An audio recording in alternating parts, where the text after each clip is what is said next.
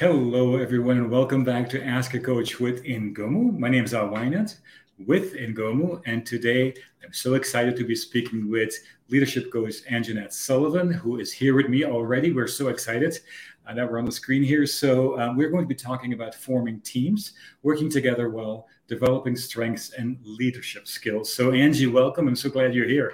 Hey, thank you, Al. So let's just dive straight into our conversation here. So tell me a little bit about your background and what inspired you to become a coach.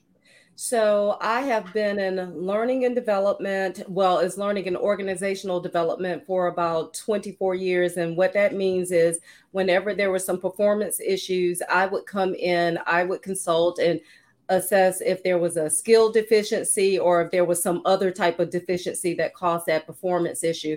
One of the things I was asked to do back in 2009, I believe, 2009, 2010, I was working for a utility company and they wanted me to come in and centralize a team. Well, one of the things that they asked me to do when I was centralizing this team was to determine, of course, what were the competencies for all of the roles what were all of the roles that were needed and then the competencies and that was fine. Well they were looking to get rid of some people because they said they were horrible trainers. And i said wait wait wait wait wait. Yes you may think that they're horrible trainers but do you have the right people and the right roles doing the right things the right way? So as i identified what those competencies were then what I actually found out was that some people were very competent in LMS administration because they had the technical skill set, but they had them as facilitators. So they hmm. didn't need to be those facilitators, of course. Move them into the to the LMS administrative role, move some people into the instructional design role. And those people really flourished because they were then in the right roles doing the right things. So I kind of stumbled into coaching that way. Then when I moved to Houston, I had the opportunity then to work with some folks. Um, I was consulting for an oil and gas company, and it was after the oil spill. And one of the things that in, in the Gulf of Mexico back in when was that 2010 when that happened, but I think I came in 2011. One of the things that uh, they wanted me to do was train on these new procedures, new guidance practices, and things of that nature. But they wanted it to be a data dump. And and I said, but what is it that you're actually trying to accomplish? And they said, well, we want people to be able to read and interpret these documents and then apply them on the job. And I said, okay, but doing a data dump, ha- has that worked for you in the past? And well, uh, well, and I, well, we wouldn't be here if it actually did work for you. So come on, you know, and I was getting it out of them. So I said, look, let's let's try to do some things differently. Let's apply these things. Let's let's see how they can actually apply these. And I did it in a game for format called Quizopoly. So they move around the board and all of this stuff, but it was based upon their ability to apply, read, interpret and apply any of these procedures. So once I taught them how to do that, and they were like, well, well, yeah, that actually did work. And people's behaviors actually did change. And then at another company that I was consulting with and from, um, did some coaching there, and it was a team that was completely dysfunctional because of a manager.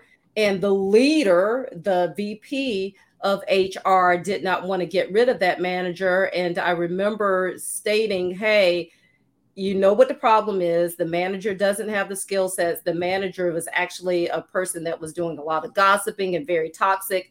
And I said, one or two things are going to happen. Either you're going to have to get rid of this manager, or you're going to have a lot of people who are going to exit stage left. So, which one do you want to do? So, all of this I kind of fell into and then when I got uh, certified with with Birkman, then it all became very clear. It was all about the teams and how teams work together effectively. How do we assess what the skill sets are? How do we make sure that we have the right people and the right jo- jobs doing the right things? And I have been doing that probably now and just really focused on that now for the past two years. Talking about you know making good teams better.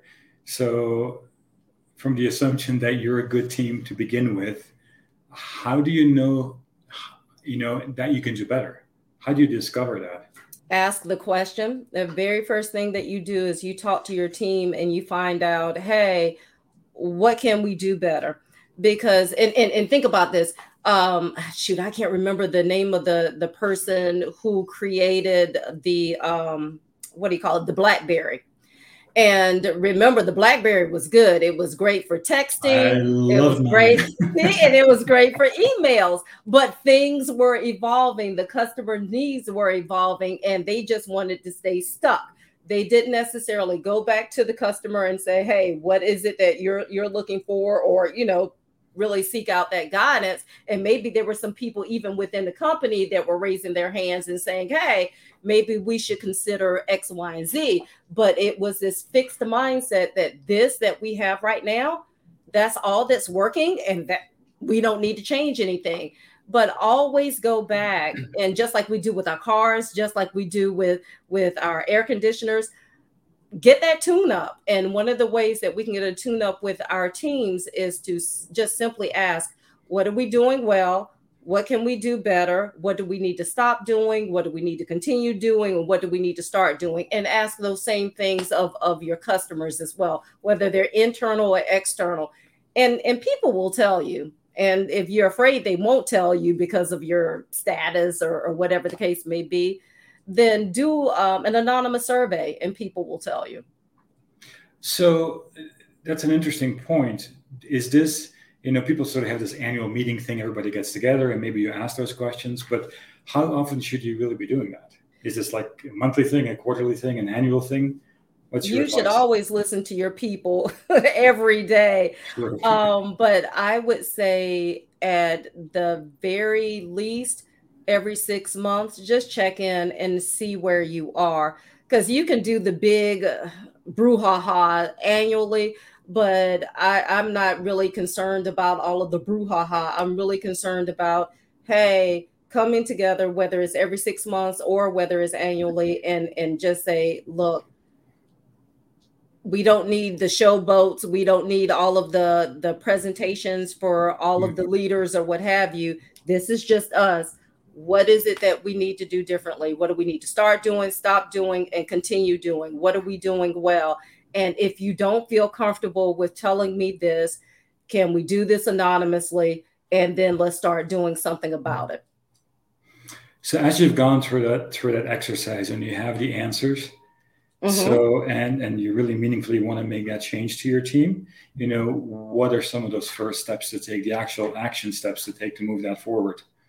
The very first thing that you have to do as a leader when you're working with your team is to be aware of your biases and be aware of some mm. blind spots that you may have because one of the things that we often get in trouble doing is yeah we tried that or no that's not going to work or yeah that's a good idea but and when you do that then you're shutting people down and when you don't have this um, open mindset, what that often causes is you not to be able to move forward. So that very first thing is is to have that open mindset, recognize your biases because just because you don't like doing something a certain way doesn't mean that that's necessarily the right way to do it. You know, this is the way that I want to do it. Mm-mm.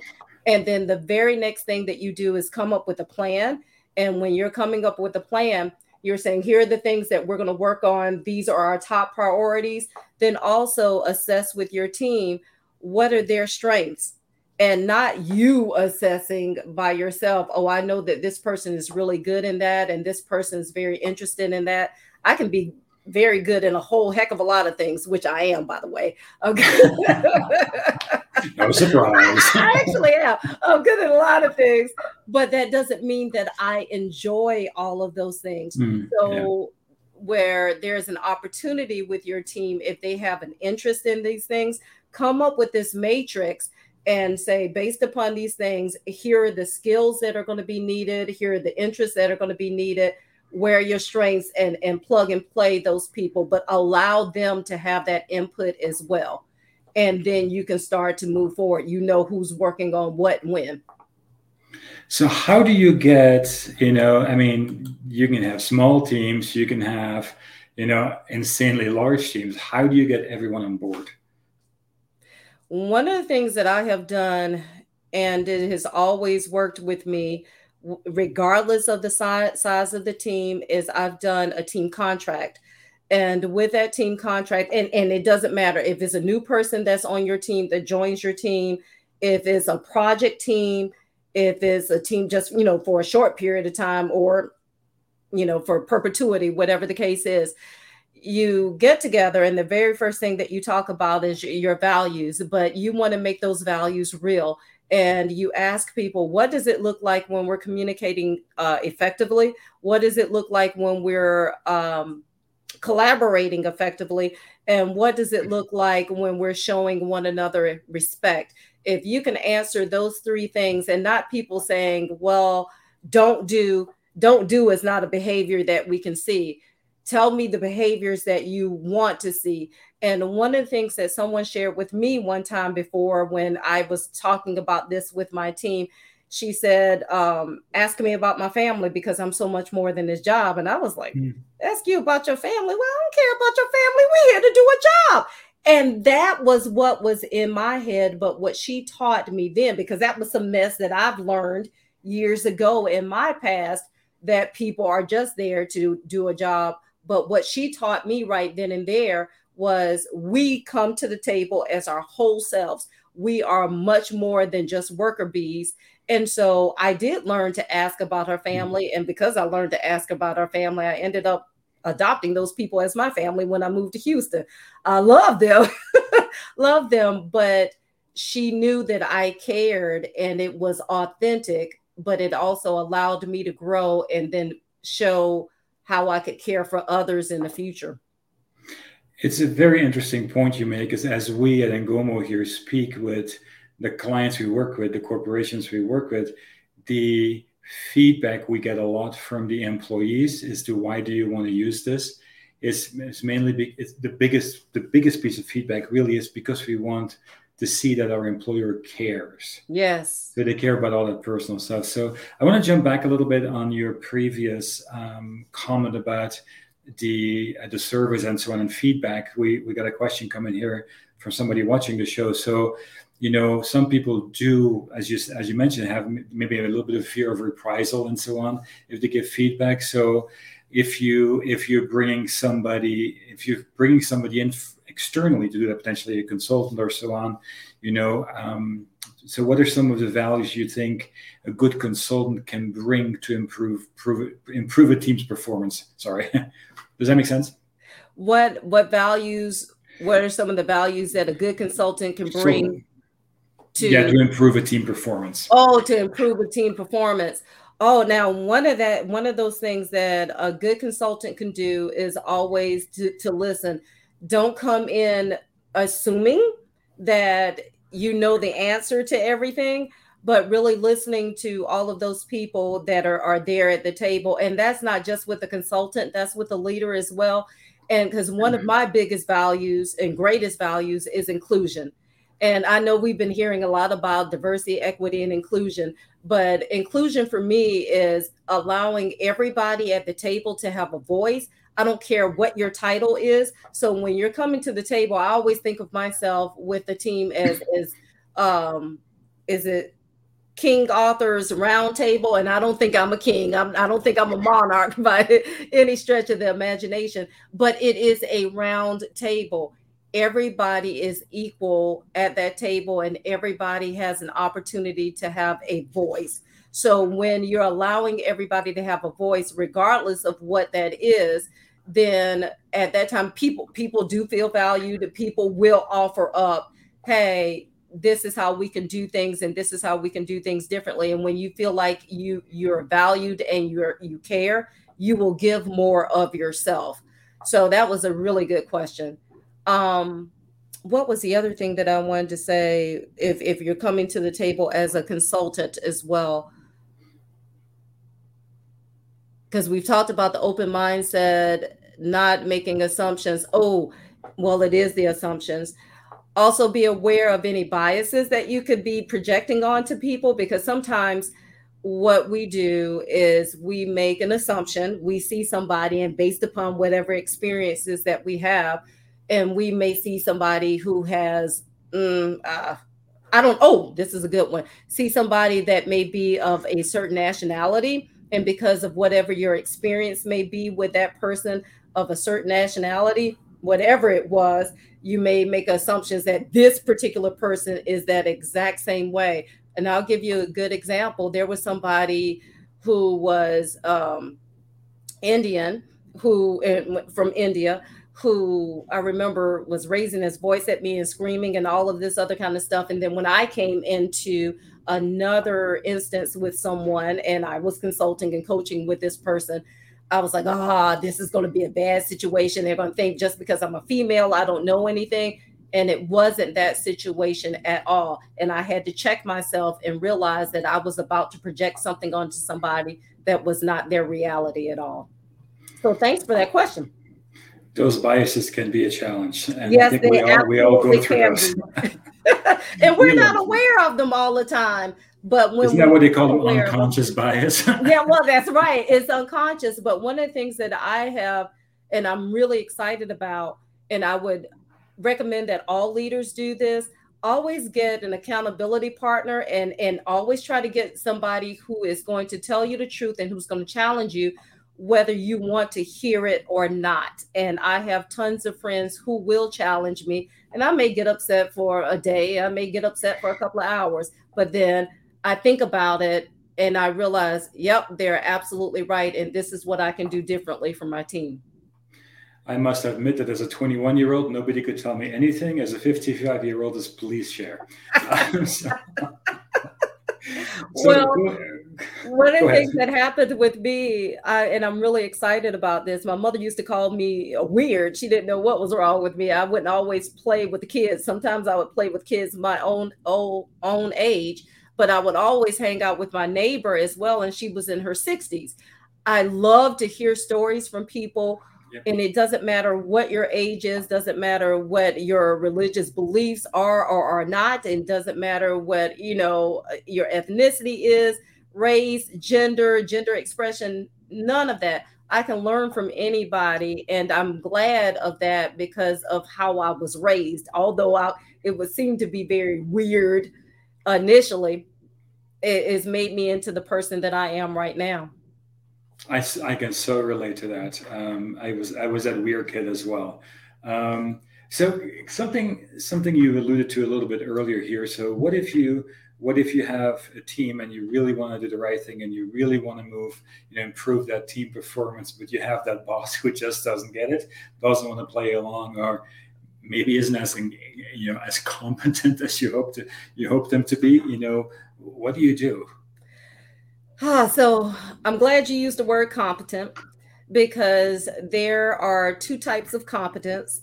There is a consciously competent person and there is an unconsciously competent person. Consciously competent person is a person who is aware that they don't know what they don't know, which is a good thing. It's a good thing. Um, well, sometimes it's a good thing. It, it just depends on the individual an unconsciously competent person they don't know what they don't know and typically that is a, a bad thing and it really depends on that person's ego so both of those situations can either be uh, okay or it, it, can go awry depending on again on that person's ego.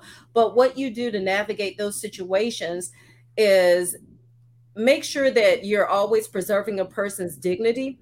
Don't make a, a fool of a person and you know trying to make a point in front of a, a bunch of people uh, but what you want to do is bring a person uh, you know to the side and, and and speak to them in private. And when you're speaking to them in private share with them hey have you considered not that's not the right way to do this blah blah blah but just say in my experience i've done blah blah blah blah blah but you know have you considered this? Could this potentially work here or things of that nature. The other thing that you can do with them is also talk with members of your team. And when you're sharing with members of your team, say, hey, there's this one particular project or, or, or process that I'm, I'm considering and just want your thoughts and you know let's do some brainstorming here here's some pros and cons and i want to share this with whomever so that they can make the decision and then when you're sharing with that person in private hey here's something that the team was was considering and, and just wanted to share with you here are some options and you can make whatever recommendation that you need to make but you're going to make an informed decision based upon mm-hmm. these uh, options and here are the risks here are some potential mitigations for these risks. And then this person will recognize that, hey, you're there to help them, not there to make a fool of them. And, and typically they get on board. Now, if it's a person that has an ego that's just in a way, and regardless of what you try, and even if you're trying to work with um, some of their peers that that can help them also see some things differently, and they're still not lear- learning, then sometimes you just have to let them fail. Just take your hands off them and let them fail because sometimes that's the only way that people will learn by allowing them to fail. But give them a chance first and assume innocence. That's great. And you've talked about this in your, you know, in, in Ngomu coaching community. Um, and there have been some really fun and spirited conversations there. I've been part of them. Um, well, what's what are some of the red flag behaviors uh, that you see of an individual or you know an individual team member you know that can really cause harm to uh, to a team can break down a team and, and how do you how do you overcome those oh gosh there's how much, time, how much time do we have uh, yeah no there there are several um some of the the red flag behaviors is when someone is always pointing fingers and i, I i've seen this and i call it the mm-hmm. smoke and mirrors um, if someone's pointing fingers at this person's doing that wrong, this person's doing that wrong, this person's doing that wrong. But what happens oftentimes is that's deflecting from that person. You're so focused on looking at these other people and not necessarily looking at that individual. And one of the things that you would do in that case is say, you know what, I really thank you for bringing this to my attention. And now the bubble over your head may be look tattletale you need to stop all of this. But but what you tell them is you know i really appreciate you bringing this to my attention. I'll take care of that. But hey where are you on doing x y and z? And you you know just check back in with them and making sure that they're doing what they need to do another thing that you need to also look at is if a person is just not getting stuff done so when people aren't getting stuff done, when people are pointing fingers at people, when people aren't owning mistakes because it's always somebody else's fault or yes, but and you know, I, I, yeah, but I it, or they have excuses for everything. Those are the the big red flags that somebody's not getting things done. Um, but you always hold them accountable. Always stick to the facts. Don't worry about um, saying, "Hey." you know what? Why are you worried about blah, blah, blah, blah, blah? Just say, hey, I assigned you with this task, or during this situation, you were supposed to do blah, blah, blah. Your actions were this. And then the result was this either something wasn't done or what have you. Now, how are we going to do things differently? Always focus on, on the facts, don't focus on the individual. And when you're focusing on the facts and the situation and the actions that they took and the results, that you did or did not get out of that, then that brings people back into check a lot of times. So part of part of being on a team also requires trust. That's such a big essential piece of that. So how do you how do you build trust among your team, among your different members on your team? The very first thing is be authentic. And one of the things that you will hear from me um, and you'll also see from me is what you see is what you get and people who've worked on my teams before have always said what you see from Angie is really what you get. So be authentic, bring your authentic self to work, be consistent with whatever it is. Um, if you're now, I'm not saying that people can't have a bad day, but if you're consistently positive, just be a positive person. And if you're not a, a positive person, don't fake the funk, just be who you are, but also be very vulnerable be willing to share that yeah i made this mistake yep this was me i did it i caused whatever this is and people will have a heck of a lot more respect for you when you own up to your mistakes or if you own up to not knowing something and just needing the help. The other thing that I will share that will build trust is conversations. I always say that conversations prevent consternation. Um, a lot of times we conjure up in our head what how bad things can go and how things can go awry.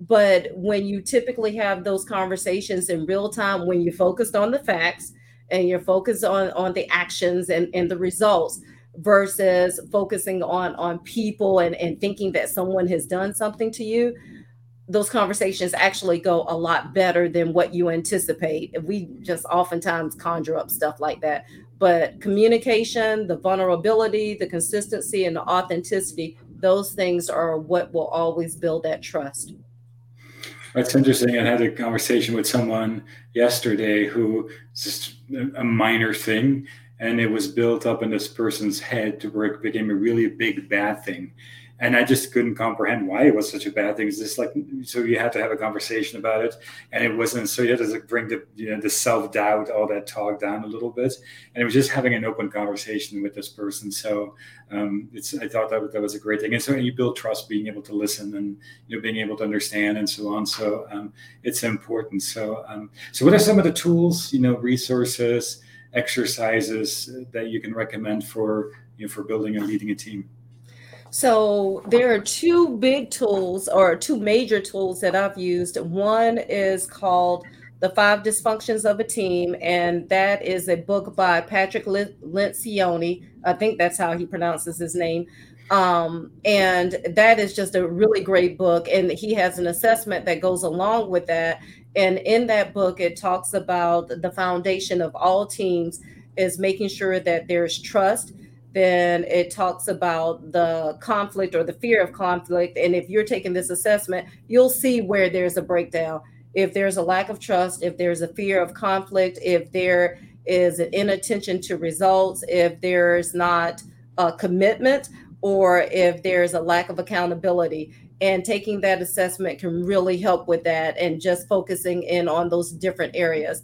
Then also because i am Birkman certified and I, I, love all things Birkman there are a lot of other assessments that are out there but one of the things that i love about Birkman is if your team can can take this um, as a team is it not only looks at those things that motivate you but it looks at your usual behaviors, your stress behaviors, and what your needs are. And one of the things that a lot of other assessments don't do is really focus on those needs because we can see people's stress behaviors.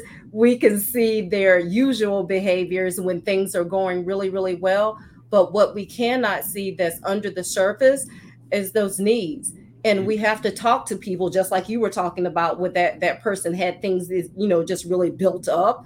Um, figure out what those needs are that are not being met that's causing a stress behavior or figure out how to make sure you're meeting those needs that's going to cause these usually strong behaviors or strengths in a person. Um, but those are two of the tools that i would absolutely recommend using Perfect. So um, you're one of our amazing Ngomu coaches. and so tell me, uh, which I've benefited from when I've been to your sessions. So uh, to tell me a little bit about your coaching community here at Ngomu, um, how to make good teams better. So that it, it, really what I've been doing with that is I've been using a lot of case studies. So as I've talked to friends, uh, things that I've, I've worked with uh, at, at different companies where I've been consulting, I've been looking at what's been working, what's not working, and then just giving that feedback as to how to make those good teams better. And I always start off with make sure that you have the right person with the right skills in the right jobs doing the right things and by making sure that you have the right person you're looking at the, that competencies you're, you're looking at hey what what role do I actually have? What do they need to be able to do today? And what do they need to be able to do in the future? And so the right person with the right skills doing the right things, and you need to clearly define what those right things are. And those right things are not just hey, what we're doing today, but how are we going to look in a few months and how are we going to look in a year? And then again, always coming back to reassess are those things still right for what we're doing? Are they still aligned with the with the uh, company's goals and and and um, objectives or things of that nature? And this is not just something with corporate America, but you can also do this whether it's with churches, whether it's mm-hmm. with um, gosh uh, nonprofits, any of these things where teams are working together toward a vision and getting this stuff done. And so I'm always giving you tools and tips as to how to communicate, how to identify your own biases, what to do when somebody is being disruptive, how to get everybody on board, how to work with that leader when that leader is not on board. Is all things 360 degrees teams. And I've used some of the stuff I've learned in your sessions on the nonprofit side on being on a board. Yes. So that's and so it's not just work. There's so many different angles to that. So, so Angie, what's what's the most important lesson you've learned from being a coach? Oh gosh, uh, it's one of these. Oh shoot, it's three things. I guess the first thing is not to make assumptions. Um, whenever you're listening to people you're seeking first to understand and then to be understood. So don't don't make assumptions. Just just listen and really listen to what a person may be saying. Also remember that whenever you're working with people people have different experiences from you. So people were born and, and raised differently and and they are raised in different parts of the country or different countries or, or what have you. So people are not going to always see things the way that you see things and also, just conversations prevent consternation. If you don't know, ask and don't assume that you know. And oh, shoot, then there's a fourth one. You said one, but I'm giving you all four. Assume innocence. Wait, because, there's more. well, my friends all, always know that every time I say, oh, that's it, that's it, I always come up with something else. Um, but always assume innocence because a lot of times we're, again, we're making these assumptions that something is about us it really has nothing to do with us. It may be, have something to do with somebody's past because we do according to our learning and we do according to how we were raised. And and as my my aunt sarah always said we live what we learn. So just just assume that innocence. Perfect. So what's one of my favorite questions? So what's the one thing you always want to talk about you always want to write about you know in an interview or so but nobody's ever asked you if people would ask me what I value the most, um, and a lot of people don't ask me what I value the most, um, but that is transparency and that is inclusion. And one of the things that people will hear me say is just let people be. And if you would just let people be, I'm not saying allow people to get away with stuff. I'm not saying that by any stretch of the imagination. Mm-hmm but recognize that everybody comes to the table with different personalities, uh, just different experiences, and just allow people just to be themselves. And if we were to do that, I think this world would be such a, a greater place with a, a lot less turmoil but what happens we're always trying to project our thoughts and our feelings and and our whatever onto other people and that's what causes all the consternation and the turmoil and, and the anxiety and everything else leave people alone and just let them be I want to say amen to that. So well, and that's what most people say. And you know, it's funny that you say that um, because even I, I, was talking to a friend of mine not not too long ago, um, I, and I told her, I said, if I were not already a Christian, unfortunately, because of how I've been treated in some churches, I would not want to have anything to do with Christianity. And it's not the Christianity that's is the problem; it's the people who were projecting their stuff onto other people and they were treating other people certain ways and i mean and i i was a victim of some of that too Um, but I realize it's people. And so I am just a firm, firm believer in just letting people be. And if people would just ask me, you know, what, what do you value? Let people be.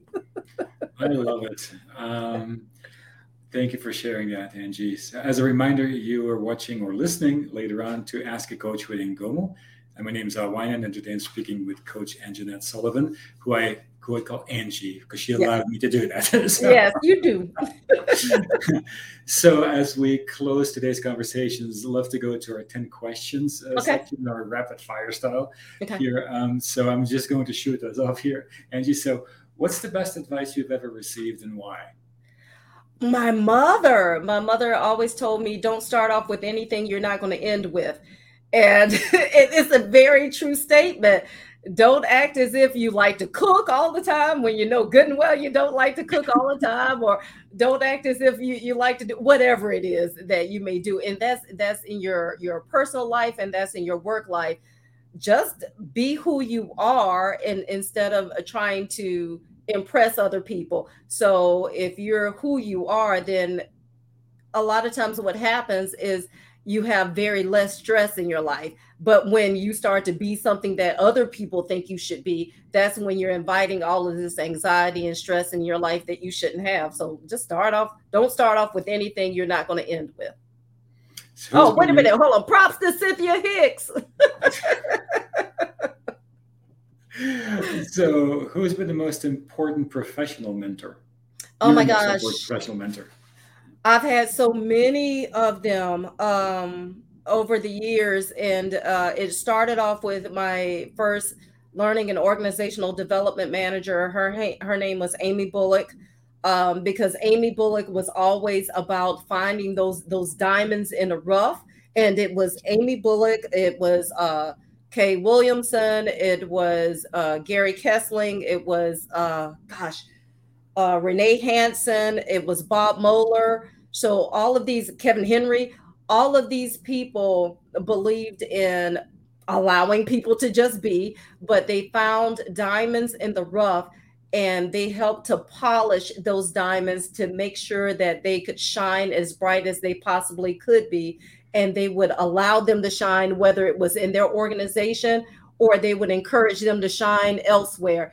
And so that's something that I always wanted to do is to find those diamonds in the rough and help them to shine as brightly as they possibly could. I love it. So, what's the one piece of advice you could share with our audience to uplift them?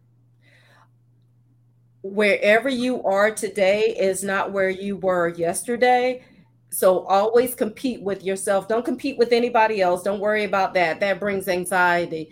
But if you're at a different place today than you were yesterday, then you're successful. And always strive to be a little bit further every single day and just always compete with yourself. What's the one thing, one thing you can do today to make a difference, you know? Absolutely. So what's your favorite book or podcast and how does it how does it inspire you? So the book, my favorite book is called Never Go Back by Henry Cloud. Um, and what he teaches is to, to really observe people and well, not just observe people, observe situations and it can be relationships it can be your jobs it can be what have you. But if it's what what's the saying? Doing the the same thing over and over again expecting different results and that's what is is talking about not doing. Um and making sure that you're you're looking at something and once you observe this pattern then you know either you need to get off the bus or or you need to move a different direction whatever that is and he teaches you how to not get sucked back into whatever that uh, bad behavior was. And so it's, it's just really been good for me because uh, there are a lot of times that I've, I've had people trying to uh, dictate i guess is uh, advise that's the right word.